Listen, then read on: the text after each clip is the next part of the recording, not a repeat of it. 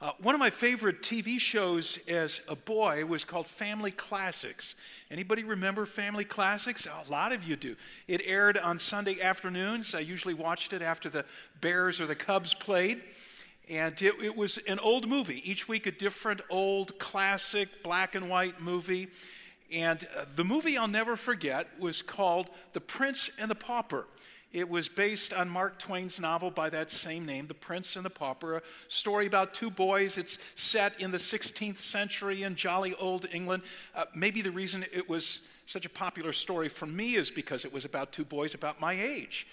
And these two boys had been born on the same day and they looked almost alike, but one of them was named Tom, and he was born in the London slums to a father who was abusive.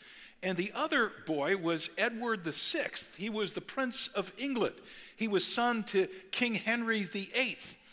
And uh, one day, Tom was hanging outside the castle gate, and one of the guards was roughing him up. And, and Edward happened to be returning to the castle, and he saw this, and he rescued Tom, and he brought him inside, and the two boys became instant best buddies.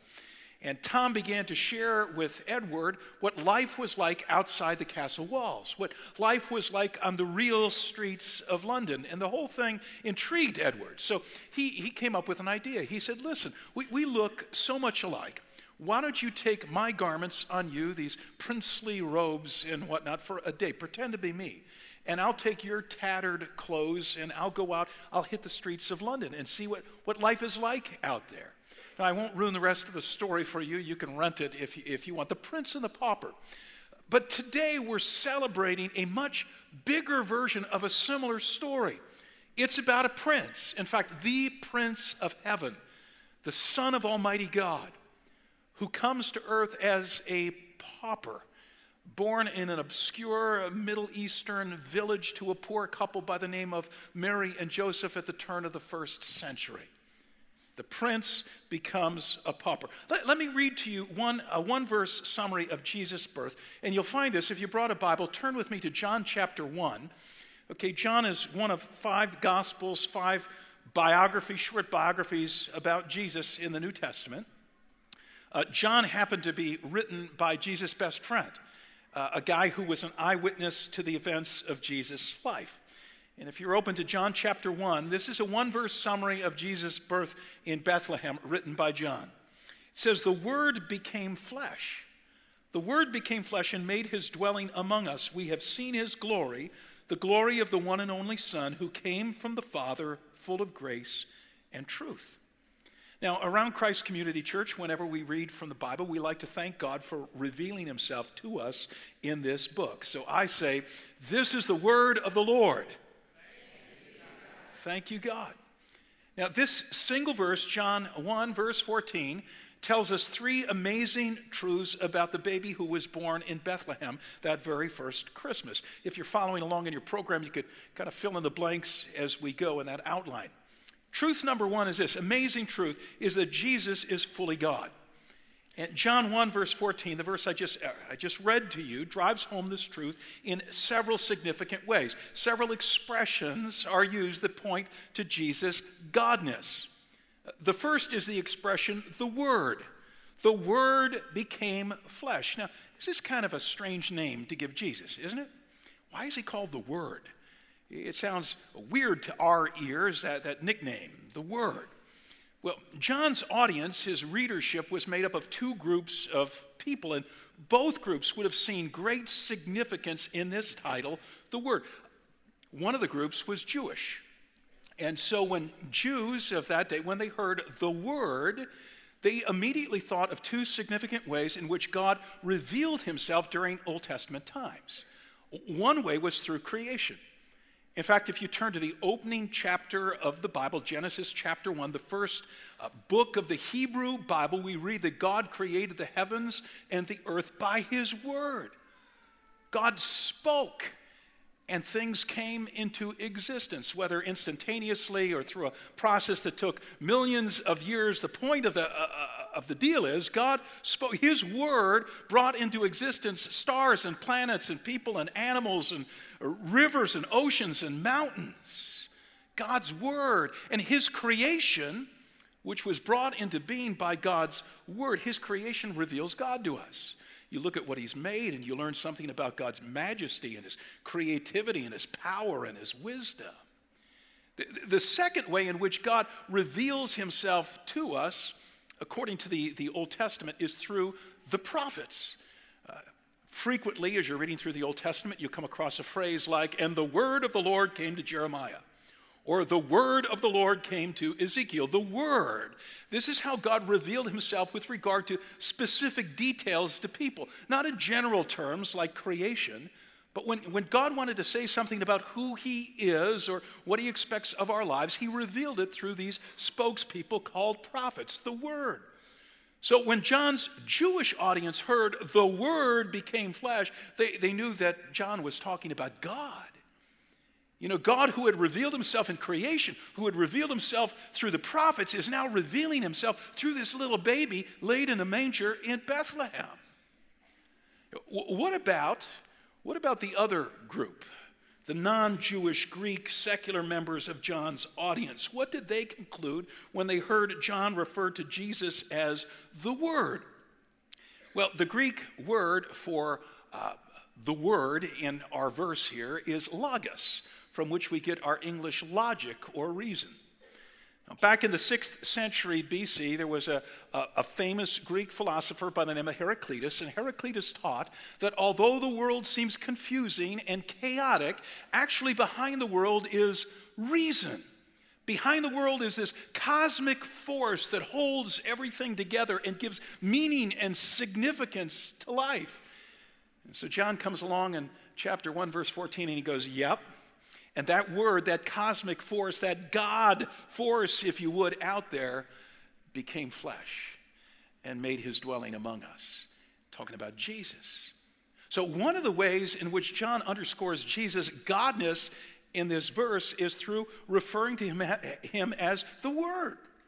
Now, there's a, a second way in which John points to Jesus' godness in verse 14. It's when he says that the Word made his dwelling among us. Okay, he made his dwelling among us. It looks like a fairly unremarkable phrase to us, but again, in the original language, in the Greek language, it reads, He pitched his tent among us. You say, Oh, what's going on here with this kind of rustic analogy, camping analogy, if you would? Is, is this meant to draw attention to the fact that Jesus was born in a stable with animals? No. No, pitched his tent among us tent was a symbol in Old Testament times of the presence of God. You say, how did that come about? Well, before Solomon built this grandiose temple to God, God's people used to gather for worship in a tent.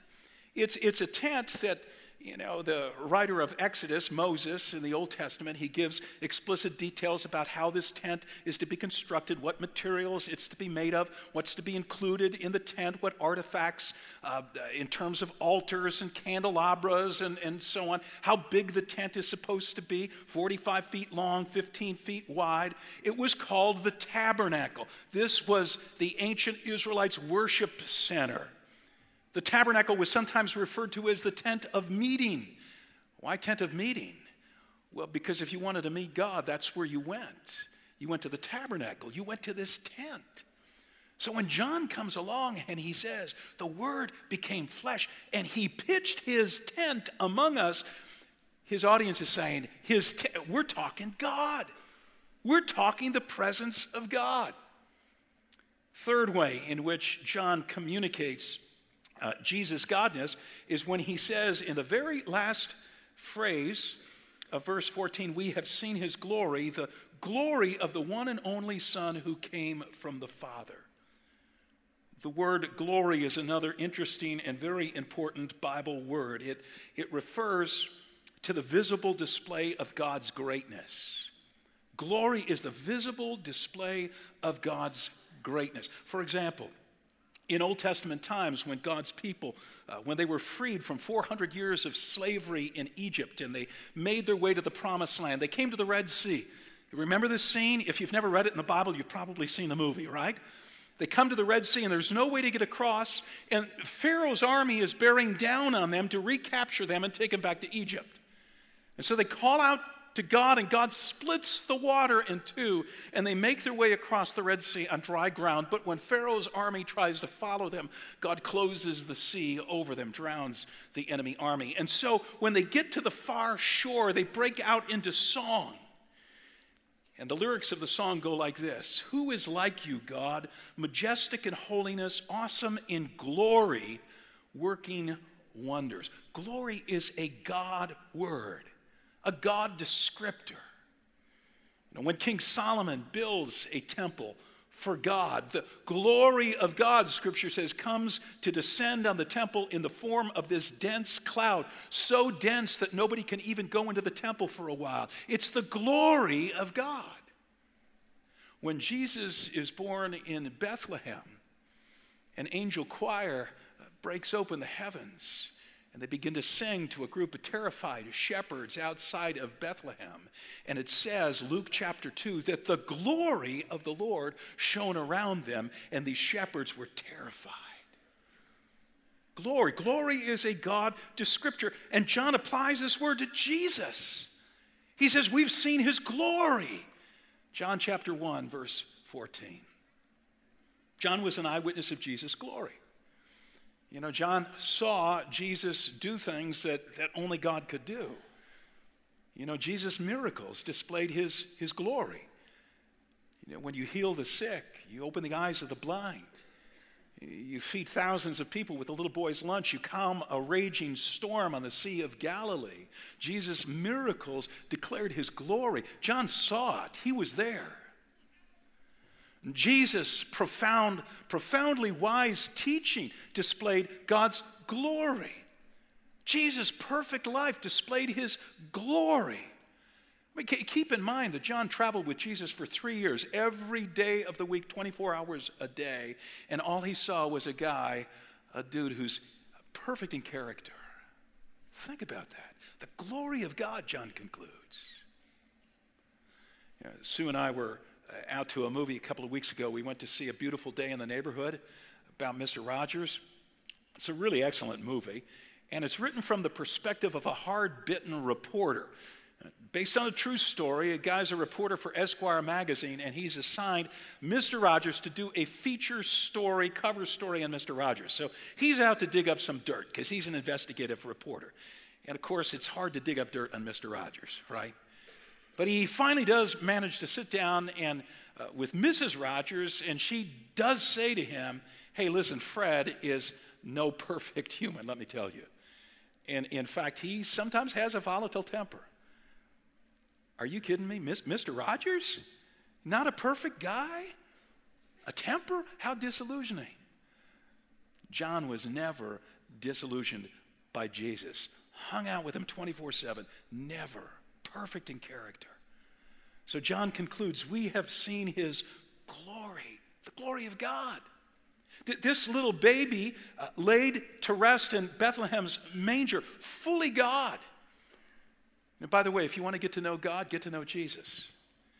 In fact, let me, let me challenge you with the thought that this would make a really good 2020 goal for you. Put it at the top of your list. I'd like to get to know Jesus this next year because in getting to know Jesus, you will get to know God. So the first amazing truth that comes out of John 1:14 is that Jesus is fully God. Second amazing truth is that Jesus is fully human. A quick trivia quiz here.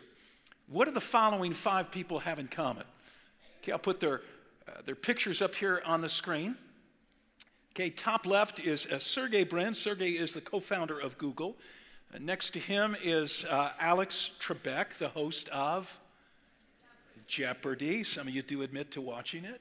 Uh, then you got Liam Neeson, one of Hollywood's biggest action stars. And then there's Nikola Tesla. You, you might not have recognized him, the famous inventor. And next to him is uh, Mila Kunis, the young actress from the 70s show and a variety of movies. What do they have in common? You give up? They're all naturalized American citizens, which means they didn't used to be Americans, but now they are. Okay, they didn't used to be Americans, but they became. They became Americans. John chapter 1, verse 14 says, The Word, God, became flesh. In other words, when Jesus was born in Bethlehem, Up to that point in time, in fact, up to that point in eternity, Jesus had been God, only God. But in Bethlehem, without giving up any of his godness, Jesus became one of us. He became fully human. Now, what is the significance uh, of this truth? Let, let me note four things that Jesus' humanness tells us about Jesus. Okay, the first is that uh, Jesus empathizes with our experiences. Okay, Christianity is like no other world religion in this regard. No other world religion has a God who's been where we've been, who gets us because he's gone through the same stuff we've gone through. How, has 2019 been for you? You know, may, maybe it's been a year when uh, you had trouble making ends meet financially. Jesus gets that. He was born into poverty. He was laid in a manger as a bed. He grew up a blue collar worker, never owned a home of his own.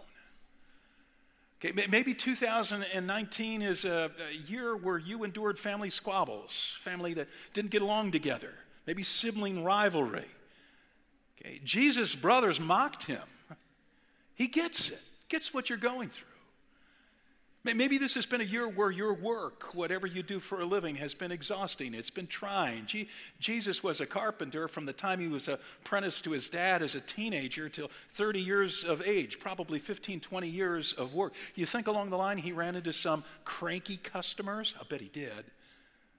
Some people who were demanding, some people who said, No, I don't want to pay that price. Or, uh, he knows what you experience in your work life. Okay, maybe 2019 has been a year in which you've had some antagonist on your case, making your life miserable an ex spouse, or a boss, or a teacher, or a coach. Or Jesus had a whole entourage of antagonists following him around, around trying to make life impossible for him. Maybe this has been a year of loss for you. You lost a loved one. You know, I lost a dad in 2019. I lost a father in law. I lost my dog in 2019. You know, on Thanksgiving Eve, my dog died. House full of guests, and I was rushing her off to the animal hospital. Maybe you, you've gone through some loss. Jesus wept at the graveside of his good buddy Lazarus. Jesus gets it, friend. Maybe this has been a year where, try as you might to follow God, you faced some sort of tragedy that left you wondering, where is God in all this? Jesus led a perfect life and then was nailed to a cross, crying out, My God, why have you forsaken me? So whatever you've gone through, Jesus, in his humanity, he gets you. He understands, he empathizes what you're going through. Second truth that we learn from Jesus' humanity is that Jesus understands our temptations. Now, this may have never dawned on you before. Maybe you've just assumed that Jesus, because he's fully God, he sort of went through his life on earth deflecting temptations like, you know, Captain America's shield deflects bullets, right? Yeah, yeah, Jesus would never be tempted with lust or with anger or materialism or drinking too much or whatever your temptation is. Wrong. He's been tempted in every way like we've been. In fact, theologians say that Jesus probably faced a more intense level of temptation than you and I will, will ever face. Why do they say that? Because when we face temptation, one of our go tos to get relief is to give in, right? That's how you get relief from temptation. You just give into it. And momentarily you experience some relief. So let's say you're tempted to anger and you're dealing with someone who's rather annoying but you're resisting the temptation to go off on them. And so you resist and resist, and it builds up and it builds up, and then finally you can't keep it in anymore. You let them have it. You give them a piece of your mind, and initially you feel so good about it. You feel relieved. Jesus never, ever, ever, ever gave in to a, a, temptation of any sort lust or greed or materialism or drinking or you name it, never. Which is why the writer of Hebrews in Hebrews 2, verse 18 says, Because he himself suffered when he was tempted, he is able to help those who are being tempted. Whatever your struggle is today, whatever self destructive habit may be at work in your life, Jesus gets it. Third truth that Jesus' humanity teaches us is that he can serve as our example. He can serve as our, our role model, our mentor. I mean, if you like to play golf, how'd you like to learn golf from Tiger Woods? You know, if you're a musician, how'd you like to learn cello from Yo Yo Ma, or cooking from Rachael Ray, or computers from Bill Gates, or leadership from Jim Collins?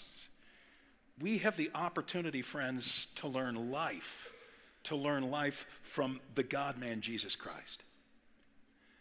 You know, Jesus can show us how to live. Jesus can show us how to respond to our critics. He can show us how to honor our parents. He could show us how to show compassion to the poor. Jesus can show us how to lead a team, how to teach a crowd, how to pray and get results, how to persevere in stressful situations, because Jesus has done all these things in the best possible way. Know, some years ago, it was popular to wear a wristband that had four letters on it WWJD. What would Jesus do? That's still a good question to ask ourselves. What would this mentor, this role model, what would he do? Because he's fully human. He's the perfect example. You know, just another good reason to get to know Jesus better in 2020. Get to know him as your mentor, as your life coach. Fourth truth that Jesus' humanity teaches us is that he's able to die as our representative. See, from the moment of Jesus' birth in Bethlehem, he was headed toward an intentional death on the cross. In fact, in Mark 10, verse 45, uh, Jesus, speaking of himself, says, The Son of Man did not come to be served, but to serve and to give his life as a ransom for many. To give his life. Jesus was born on Christmas Day so that he could die on Good Friday. Now, I'll explain why he had to die in just a moment, but right now, the, the only point I want to make is that Jesus could not have died if he'd remained only God, because God doesn't die. People die. And since Jesus was bent on dying, since that was his mission in life, he had come to die, to lay down his life, he had to become one of us. So the baby born in Bethlehem's manger is fully God, fully human. Here's a third truth He's fully Savior. Now go back to John 1:14 one last time. Look at the closing phrase of this verse. It says that the word who became flesh is full of grace and truth. Full of grace and truth. This is a great combination grace and truth. Let me start with truth. You know, Jesus brings us not only the truth about God, a point I've already made, but Jesus teaches us the truth about ourselves. And it's not a pretty picture. You know, on one occasion, Jesus says that he's the light who's come into the world, but uh, people don't care for him because they prefer to remain in their darkness with their dark thoughts and their dark words and their dark actions. Romans 3, verse 23 puts it this way it says, All have sinned and fall short of the glory of God. That's the sad truth about his friends. God has a standard, and we all fall miserably short of that standard. And, and the bad news gets worse. A couple chapters later in Romans, Romans 6:23 says, "And the wages of sin, the payment, the consequence for sin is death." say, why death? Well, because God is the source of life. And when we go our way instead of God's way, when God says, do this, and we, we don't do it, when God says, don't do this, and that's the exact thing we do, when we sit on the throne of our lives, running our own lives, instead of letting God run our lives, we, we pull apart, we disconnect from the giver of life. And when you disconnect from life, the penalty is death. You die. And the Bible describes it, first of all, as spiritual death, death on the inside, soul death, a broken relationship with God. And that leads to physical death. You know, you can't argue with the statistics. One out of every one person dies, right? And that leads to eternal death if this problem doesn't get fixed. This is the truth about us. Jesus comes bringing truth, uncomfortable truth, devastating truth but he's full of truth and grace. Grace is God's undeserved favor, it's getting what we don't deserve. What we don't deserve is life because we pulled, we pulled away from the giver of life. The penalty had to be paid, and so God, in His love for us, Scripture says, sends the world His Son. And His Son grows up leading an exemplary life and then lays His life down on the cross, taking the death you and I deserve to die, bearing the penalty for our sin and he doesn't stay dead. He comes back to life and he lives today, and he's willing to offer forgiveness and new life to everyone who will surrender to him. Have you ever surrendered to Christ? You know, new life that begins the moment you choose to surrender to Him. A life that begins on the inside and continues on into eternity. Jesus, full of grace and truth, fully Savior. But now let, let, me point out that Jesus couldn't possibly serve as our Savior unless He's fully God and fully man. Let me say that again. Jesus couldn't possibly serve as our Savior unless He's fully God and fully man. You, you understand why that's the case? Do, do you understand why Jesus is the world's only possible Savior? You know, a few weeks ago, I, I went for my annual physical. And while I was waiting to see the doctor, his assistant gathered all these vital statistics my height and weight, and what medications I'm on, and my pulse, and my uh, blood pressure, and so on. And uh, just before she left the room, she discovered I was a pastor. And she said, Oh, my son just started going to a church. And she said, I think it's really good for him. Uh, she said, You got to believe in something. You know, whether it's Jesus or some other higher power doesn't really matter as long as you believe in something. And then she closed up her, her uh, pad or tablet and she said, The doctor will be in a moment. And she walked out of the room. And for the next five minutes, I was thinking of all the things I could have, should have said. You ever have that happen to you? You know, you end a conversation, and like five minutes later, you come up with these great responses. And here's what I wish I had said. And maybe she'll come to one of our Christmas Eve services and she'll hear this, right? But what I wish I had said is this no, no, any higher power won't do. And let me tell you why. Because a Savior has got to be fully human and fully God. So, why? Well, first of all, let's start on the fully human side of things. There is a penalty to be paid. Who owes the penalty? Humans do. So God's not going to pay the penalty for, you know, to God. There's got to be a human representative here. So Jesus, our Savior, becomes fully human. Not only that, as I've already said, unless he's human, he can't die. If he's only God, he can't die. And death is what it's all about paying the penalty for our sins. It takes a Savior who's fully human, but it takes a Savior who's fully God. Why do I say that? Because the debt that's to be paid is so ginormous if he's going to pay the penalty for, for everyone who wants forgiveness, everyone who wants a new life, everyone who's willing to surrender to him, that's a lot of people. You know, how is he going to pay that debt if he's just one person, if his life is of finite worth? You know, uh, uh imagine this. Imagine if I offer you today, I say, you know, hey, let me know what your debt is. I take out my checkbook. I'd like to pay your personal debt. This is a hypothetical illustration, by the way, okay? I'd like to pay your debt. And I'll write a check, uh, you know, for the car loan, for the you know, college loan that's out there, for, you know, the credit card, for your house, you know, and, and it's possible that I have enough money in my bank account to cover maybe one of you, but there's no way I could cover all of you. And there's no way, I couldn't say tonight, could I? Uh, you know, I'm just going to write a check here to pay off the national debt. You say, well, that's ridiculous. You could never do that. How can one individual pay the debt, the sin debt of everyone who wants forgiveness and new life? That person's life would have to be of infinite worth. That person would have to be God.